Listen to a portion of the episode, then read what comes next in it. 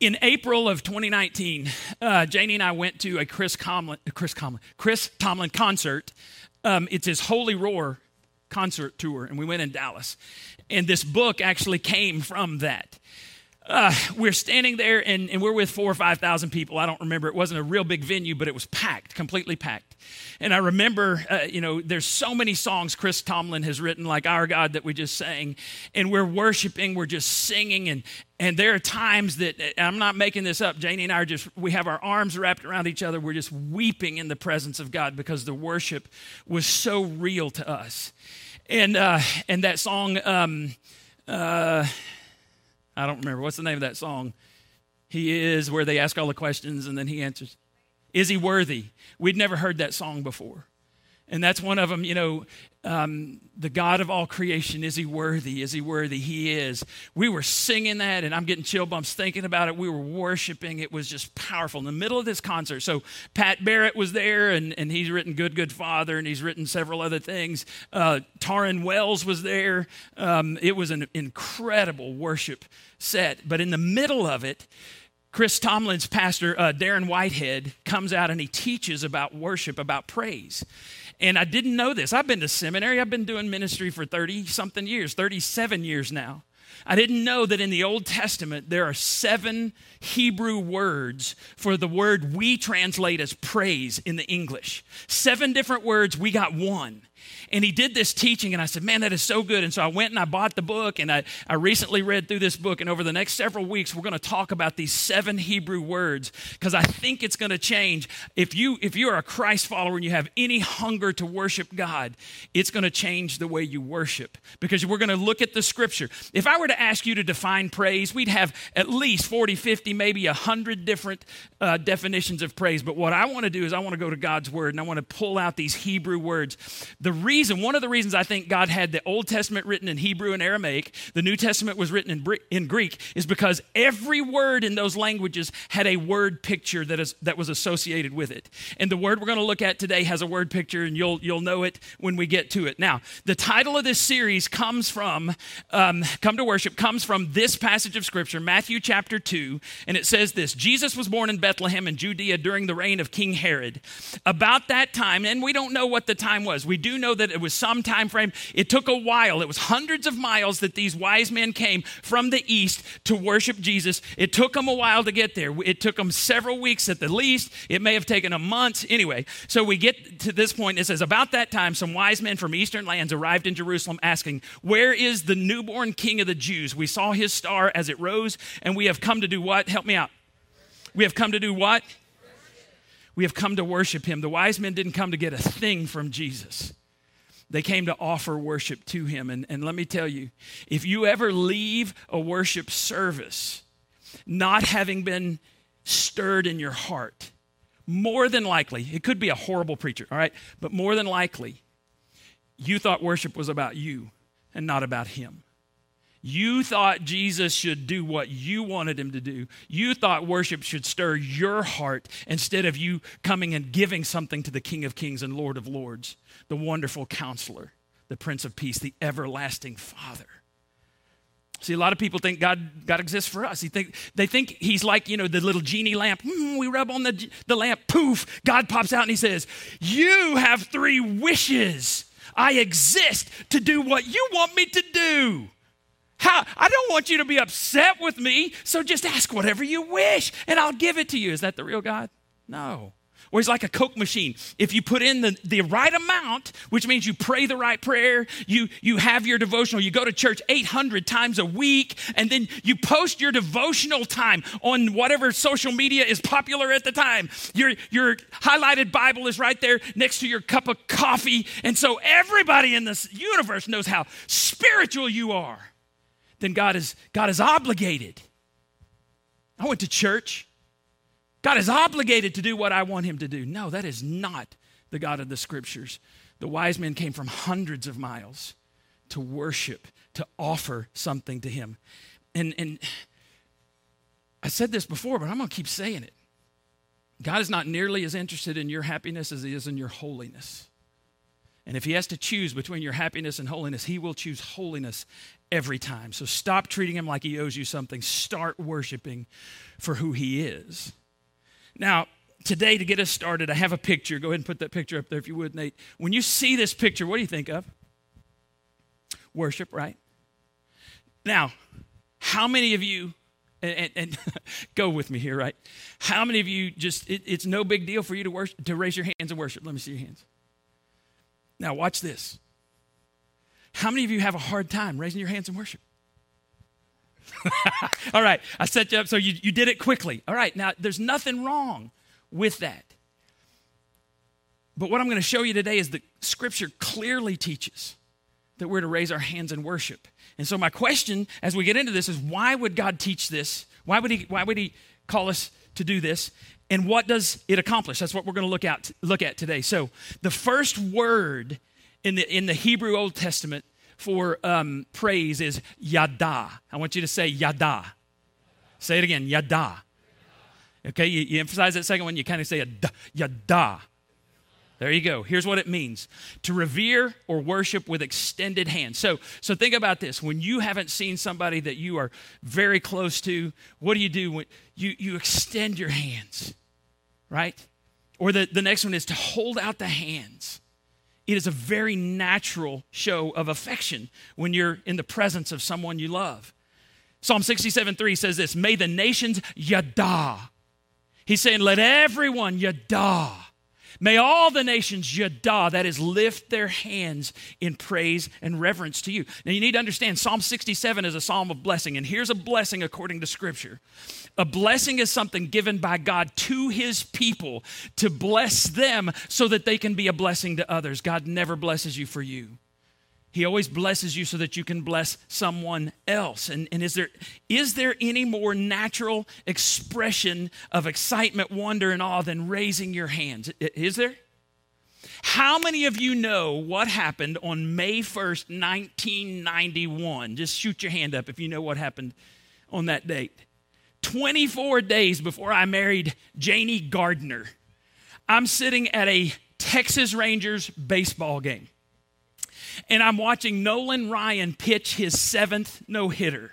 Now, this was really a kind of a crazy thing how it happened. I just moved to Arlington. Janie and I weren't even married yet. She's still finishing up school at Sam Houston. And so I'm sitting, well, before all of this happened, my friend at this new church, he's a Sunday school teacher in the youth area. He knew that I was coming as youth minister, all this stuff. He calls me up and he goes, hey, I've got 2 tickets to a Rangers game on Wednesday night. Nolan Ryan's supposed to pitch. You want to go? And I said, dude, I got youth group. And he goes, well, I'm going to be there at youth group. We'll just go afterwards. And he said, because we're going to church first, God's going to honor us with something special. And I'm like, okay, whatever, dude. But yeah, I'll go watch Nolan Ryan pitch. So we get there in the second inning, and he had dog sat. This is what's so funny. Somebody had season tickets in his neighborhood. They're pretty wealthy. He dog sat for them one time, and they said, hey, here's 2 tickets to a Rangers game. Happened to be Nolan Ryan pitching that night. So we're about 10 rows up from the third base dugout, and in the third inning, we get there in the second inning, there's still no hits. And my buddy, who's this huge guy, he played football at Baylor. He played behind Mike Singletary, if you know who he is. He was his backup at Baylor University. So this big old guy turns to me and he goes, hey, dude, I think we're going to see a no-hitter. Now, if you know anything about no-hitters, you don't talk about no-hitters while it's going on because you'll jinx them, you idiot. And I'm like, no, don't talk to me. And you're watching I don't know if y'all have seen this. If you're watching in the dugout every inning, Nolan Ryan's teammates get further and further away from him. They ignore you because they don't want to jinx it. Every inning, it's like, it's building. I mean, and there are 40-something. This was in Ranger Stadium. This was before the ballpark and the new ballpark, which was the new ballpark when we were there. This is Ranger Stadium, that one in the round. It's a piece of junk, but we're on the third baseline, and we're just having this great time. Every inning, the excitement is building and building and building and building. It was crazy. There were 40-something thousand people there. And I want you to think of this. It was men, women, boys, girls. It didn't matter nationality. It didn't matter your education level. We were up on our feet every inning. And I want you to listen to the crowd. You're going to see just the last strike. There's 2 outs, 9th inning. Nolan Ryan's about to pitch his 7th no-hitter. Watch this.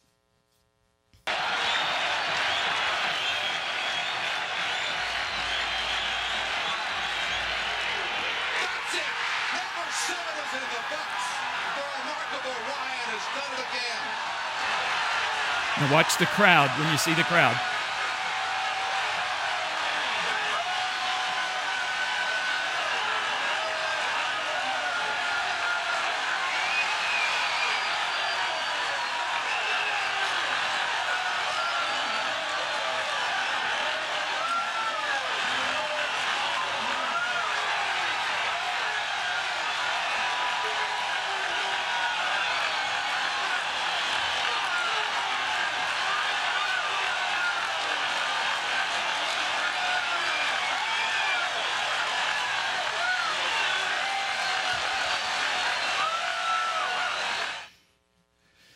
I was on my feet, screaming. If you've ever been with me to a sporting event, you know I can get into it. My buddy and I are slapping high fives. We're high-fiving everybody. We're running up and down the aisles. It was awesome. And we didn't leave. I'm telling you, nobody in that stadium. It finished about 9:30 because it was such a fast game. When the other team doesn't get a hit, they won 3-0. It was incredible. And so about 11 p.m., we finally left the stadium because everybody was just loving it. Yeah! I go home and I call Janie because this was before cell phones and all that stuff, and she wasn't even in the same town as me. And she's like, hello. And, you didn't have caller ID. And I'm like, baby, I know you don't care, but I just saw Nolan Ryan, 7th no-hitter. And she's like, yay. Then because I couldn't go to sleep and I had to call someone else, I'm not making this up, my best friend from back home, who was best man in my wedding, I was best man in his wedding, I call him and he's like, what are you doing calling me at this time of the night? And I said, you're not going to believe where I was. And he goes, what? He goes, and so you need to understand, through the years, God has done some kind of crazy things in my life, and he doesn't like it. My best friend doesn't like it when I get to do something he doesn't get to do. And so I said, dude, I was at Nolan Ryan's 7th no-hitter. I hate you. I said, cool. That's all I wanted to hear. Bye. It was awesome. If you'd been there, what would you have done? Yes! How come we'll raise our hands for a baseball game?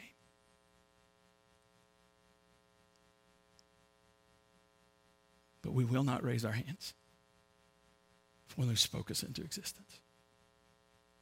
The one who gave us the name Jesus.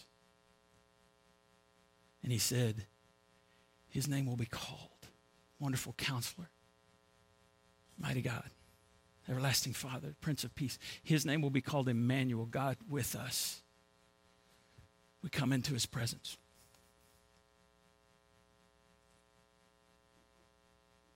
But if Nolan Ryan's pitching a no-hitter, we lose all abandon. This word yada is found 111 times in the Bible. 111 times we're told by God that his people should raise hands to him. And I want you to understand, this describes, in a lot of these instances, it describes the Hebrew people when they're so overcome. When we were in that last thing, they're overcome. God, you're incredible. I lift my hands to you. Here's an example from Psalm 145:10. All your works shall yada you, Lord. Your faithful people extol. This is word, extol means to praise enthusiastically. Were we praising Nolan Ryan's performance enthusiastically? How many people praise God enthusiastically in worship?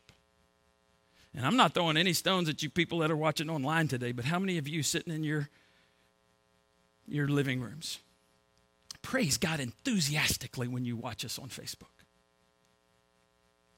Maybe we should. David declares it. God's people can't help but praise their hands for God's faithfulness, his goodness. They could not help but yada the Lord.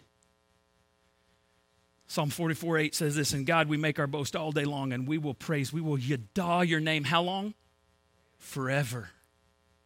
Let me give you some definitions of this. Yada is an active posture of praise expressed by those who do what? Adore God. It has nothing to do with what denomination you're a part of. But instead, yada, I love this. Yada is an eternal verb David just said, we're going to yada God forever. It's an eternal verb. And if you're a child of God, you'll yada for eternity. And since that is true, shouldn't we start practicing now? If Nolan Ryan was losing 10-0 on May 1st, 1991, would we have yada'd him? No. There wouldn't have been 40-something thousand people hanging around after the end. And I kind of think there's more than 40,000 people who say they were there now, right? You know, it's grown through the years. I have the ticket stub to prove it. Now, not only in good times do we yada, there should be times we celebrate and worship God, and we just are overflowing with praise to God. But even more so in the bad times. David was in the wilderness. He was at a low point in his life. The king, David's been anointed king, and the current king, Saul, was trying to kill him. So he's running around. Here's what he says in Psalm 63, 1-4. Oh God, you are my God. Earnestly I seek you. I'm not going to pretend that I love you, God. I'm earnestly seeking you. My soul thirsts for you. My body longs for you in a dry and weary land where there is no water. If you go with us to Israel, we will go through the wilderness. And you'll go, I understand what David was saying. We're going to go to the place where he hid out from King Saul in Gedi. And there's this little oasis in the middle of this dry desert land. He says, in the middle of that, my soul longs for you where there's no water. I've seen you in the sanctuary and beheld your power and glory because your love is better than life. Listen to what he's saying. He's out in the middle of nowhere running for his life. Your love is better than life. My lips will glorify you. I will praise. Here's another word we're going to get to later, shabak. Shabak means shout to commend. Yes, Lord, you are good. He's in the middle of a cave hiding for his life, and he says, I'm going to shout the goodness of God as long as I live, and in your name I will do what? In your name I will do what? Lift up my hands. How many of you can relate to being in a dry, weary place right now? Can I just see that? Your life feels dry. You're not where you thought you were going to be. You're alone. You're rejected. You're afraid. And you thought, I did not think my life would turn out like this. And then what happens? The holidays come. Have you ever noticed that Christmas is a magnifier? If life is good, man, Christmas magnifies the goodness. And if life is bad, it puts a big fat magnifier on how bad your life is going right at that moment. You know what the answer is? To seek God, to come to worship in good times and in bad times, in pandemics. Is that what we do? Not usually. Usually God's an afterthought till there's no other place to turn. Oh yeah, maybe I'll try God because I've tried everything else. That is not the way we do it. David said, I need you, God. From the depths of my soul, I thirst for you. I long for you. I crave for you. There's nothing that's satisfying me right now. I desperately need you. And he's not saying, God, I'm thanking you because things are good. He's saying, I am thanking you because you're good even though my circumstances are not. I will yada. I will praise you as long as I live. And everybody said, repeat this after me. He says, I will do what? I will lift up my hands in your name. It's an active posture of praise for those who adore God. Can I tell you that some of you have forgotten what it's like to be dead in your trespasses and sins? Folks who have forgotten don't worship it enthusiastically. Folks who have forgotten don't worship at all. Folks who don't worship regularly, either they are not Christians or they've forgotten the cost of salvation. Because when you remember, worship is the most natural thing in the universe. Here's what Ephesians 2:8-9 says. God saved you by his grace when you believed, and you can't take credit for this. It's a gift from God. Salvation is not a reward for the good things we have done, so none of us can boast about it, but we'll boast about God. I remember exactly where I was the first time I ever raised my hands in worship. I was at Piney Baptist encampment. We'd come to Palestine. I was a youth minister. I took my youth group to Piney Woods Baptist encampment, and I was sitting on the front row. And I don't remember if it was a midwinter retreat or youth camp, but I just know I had my youth group there, and we were on the front row. I told my youth group, I said, a fired up youth group sits on the front. We don't sit on the back. So we would always get on the front row, and we were worshiping. And the worship leader, I don't even remember his name, but he stops in the middle of worship and he said, I want to show you a video. He said, I want to teach you about worship right now. So he begins teaching us about worship. And he shows us this video where people are just worshiping with reckless abandon. You know who they were worshiping? Michael Jackson. This is a picture from one of his concerts. And people are just worshiping him. Go to the next one. This is a picture where Michael Jackson has walked in front of people and they're just weeping in the video. This was actually an action video. People are fainting, they're screaming, they're crying, Michael Jackson! And then at the end of the video, these words come on the screen, true worship, false God. And he just stopped. And everybody almost gasped. And he said, I want to tell you, teenagers, I don't remember all of the words, but he said, stop pretending to worship the real God. And so I sat down. You know, one of the things I was real concerned about was I wanted to lead my kids. And so if I felt like I was supposed to sit down in the presence of God, I would sit down in the presence of God. So all my teenagers, they're standing up, they're worshiping. The next song was just awesome, and I'm sitting down. I got my head kind of in my hands, and I'm going, oh, God, what is wrong with us? I don't remember the song. But I remember God became so real to me that I shot up out of my chair, and I started worshiping God like this. I'd never done it before in my life, and I didn't give a rip who saw me. And I was a youth minister at a Baptist church, where you don't do stuff like that. I didn't care. God. What's interesting, I didn't know it at the time. One of my leaders, she was, I don't remember if she's junior or senior, but she's sitting on that front row. So we come to our church group time that night, and I shared my experience, and she goes, I had a little bit different experience. She said, I was worshiping, and God told me to sit down because I was worshiping so others could see me worship. And she said, so I sat down the rest of that time. I've never forgotten that day. And I'm just going to tell you, you cannot experience the grace of God without showing your gratitude in some way. And when you get it, when you understand what he's done for you, when you understand who you are to him, you want to express your heart in worship. That's what happened to me. In the New Testament, Paul is giving some advice to a young pastor named Timothy. Notice what he says. In every place. In how many places of worship? Every place of worship, I want men. He wants who? Men. Now, understand, many times in Scripture, when we have it translated man, it means humankind, mankind. Not here. It means men. I want men to pray with holy hands lifted up to God. Here's the key part, free from anger and controversy. I don't know why, but sometimes men are the last ones to do this. I don't know if we think it's feminine. I don't know. But Paul says, I want men. And here's why I think he does. At least part of the reason why is he wants men to lead. Men, don't you let your wife out worship you.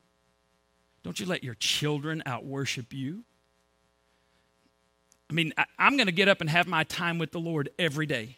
I don't even remember the last time. Actually, I do remember the last time. It's when we got up at 2 o'clock in the morning, March 13th, 2020, and we were leaving for the airport in Israel. That day, I did not have my full-length devotional with the Lord because I got on a plane and flew for 15 hours to come back in the middle of a pandemic.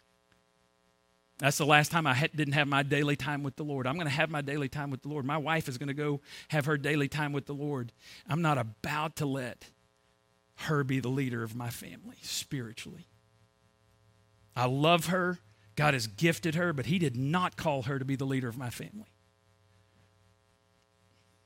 Paul wants men to set the standard. If you want your children to seek after God, I was in youth ministry for a long time, and parents would say, well, I want my kids to go to church, but I'm not going to go to church. Well, your kids are smart enough to recognize a hypocrite.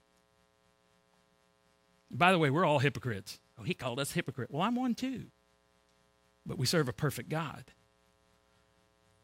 At the end of the message today, I'm gonna give you an opportunity to sing and to worship God. And I'm going to ask everybody, whether you're a believer or not, whether you've ever raised your hands or not, to raise your hands and worship to God. Not because the pastor asked you to, but because you recognize a holy God. I'm giving you a warning. Some of you are already getting uptight. So let's go through this quickly. Why would God ask us to raise our hands? Why would God ask us to lift our hands? When Waylon comes to me and he says, "Pop, Pop, would you hold me?" How do you think I respond? I scoop that boy up. You better believe I'll hold you.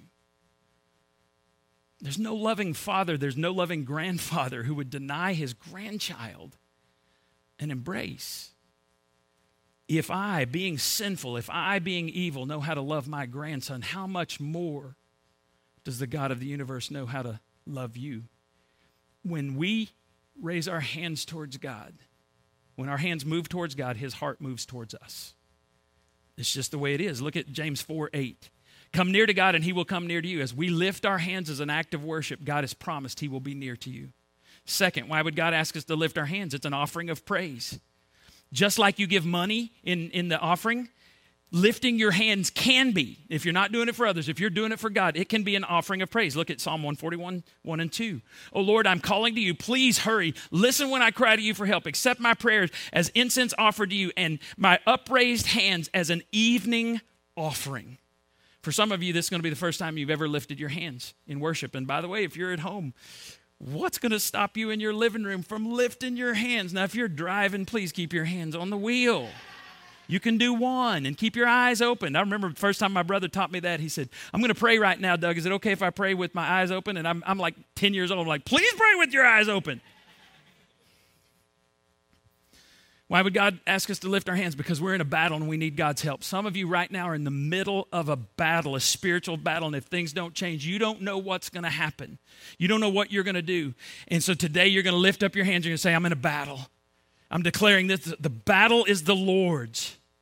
In the Old Testament, in Exodus chapter 17, I don't have time to read this, but if you want to read this later, Exodus chapter 17, the Amalekites were attacking the Israelites, and Moses is the leader. Moses says to Joshua, he said, I want you to gather the forces, because tomorrow we're going to war. Moses said, I'm going to go up on the mountain, and I'm going to pray to God for you. You're going to take the best men, and they were incredibly outnumbered.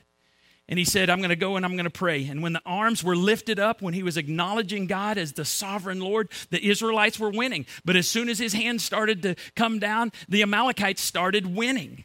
Some of you right now, it feels like you're losing. Some of you have been crying out to God. God, you need to say, God, I trust you no matter what. In spite of what I see, in spite of what I feel, in spite of what they say, I'm going to continue to praise you because the battle is yours.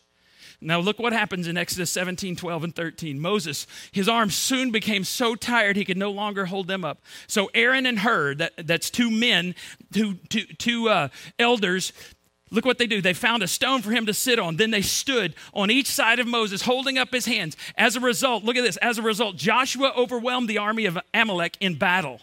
That's why we come to church.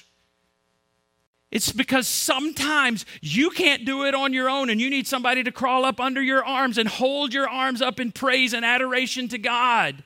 And last week, I showed you this. If you weren't here, I'm coming back. Keith always gets worried when I step out of the camera. I am coming back.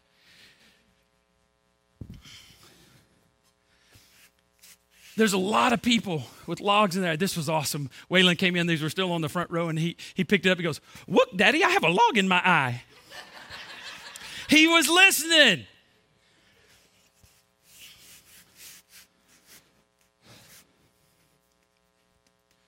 You need an Aaron, you need a her in your life, and I want to be that for you.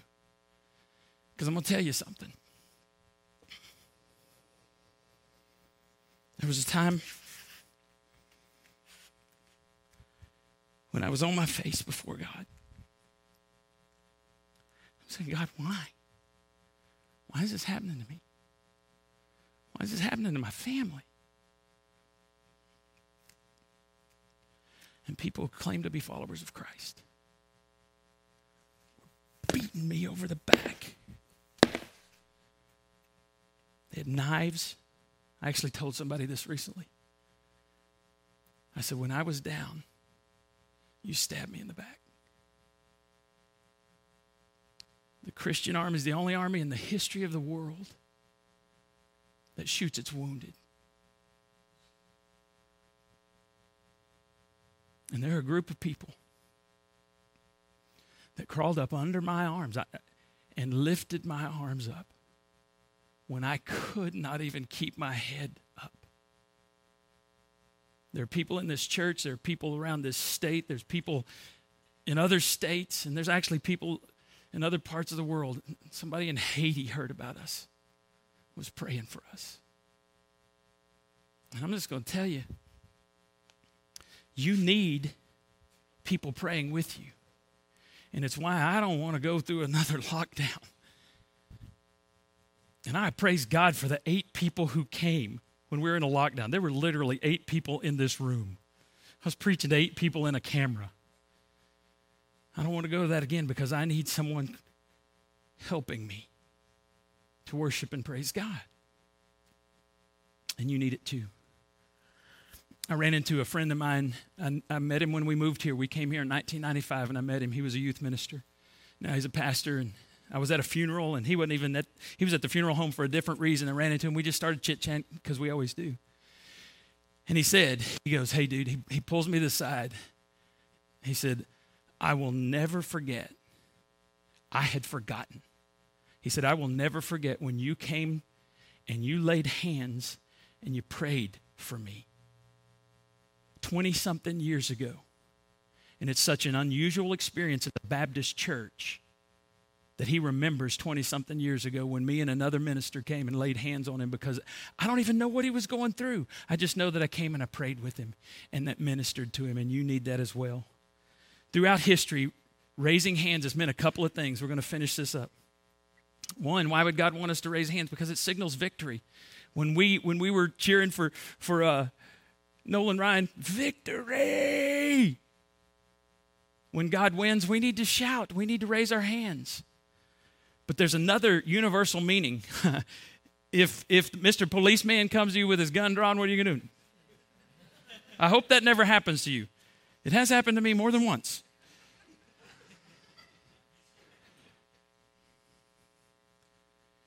Raising our hands means victory, it means surrender, and it means both when you come into the presence of a holy God.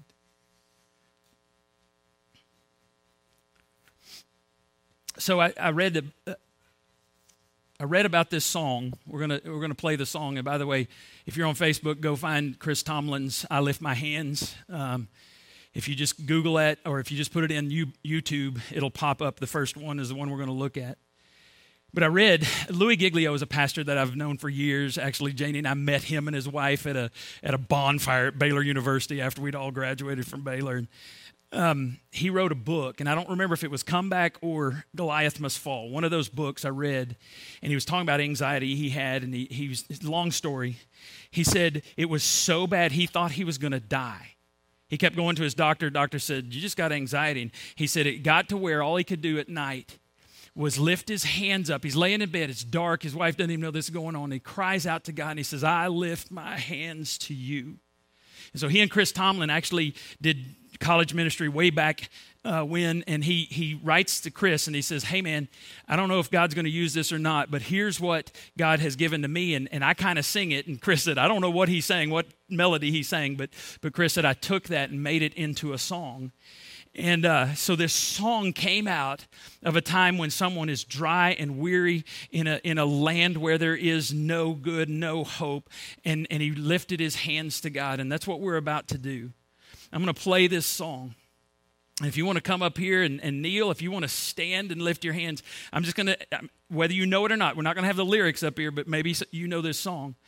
Every time you hear it say, I lift my hands, I want you to lift your hands. If you get tired, put them down. But every time it says, I lift my hands to believe again, the meaning is there's a time, God, when I questioned you. There's a time when I was hurting, but I lift my hands to believe again. And then the chorus says, let faith arise. Let faith arise. As you lift your hands to a loving God, I'm willing to bet he's going to move toward you, and he's going to stir inside of you some of those old feelings that you have been missing as you surrender to him.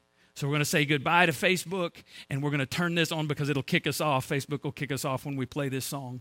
So Gary, I want you to go ahead and take the lights down, and we're going to finish with this today. And I'll come back and dismiss this in just a minute. But for the next 45, I don't even know how many minutes it is, we're going to worship God, Yada.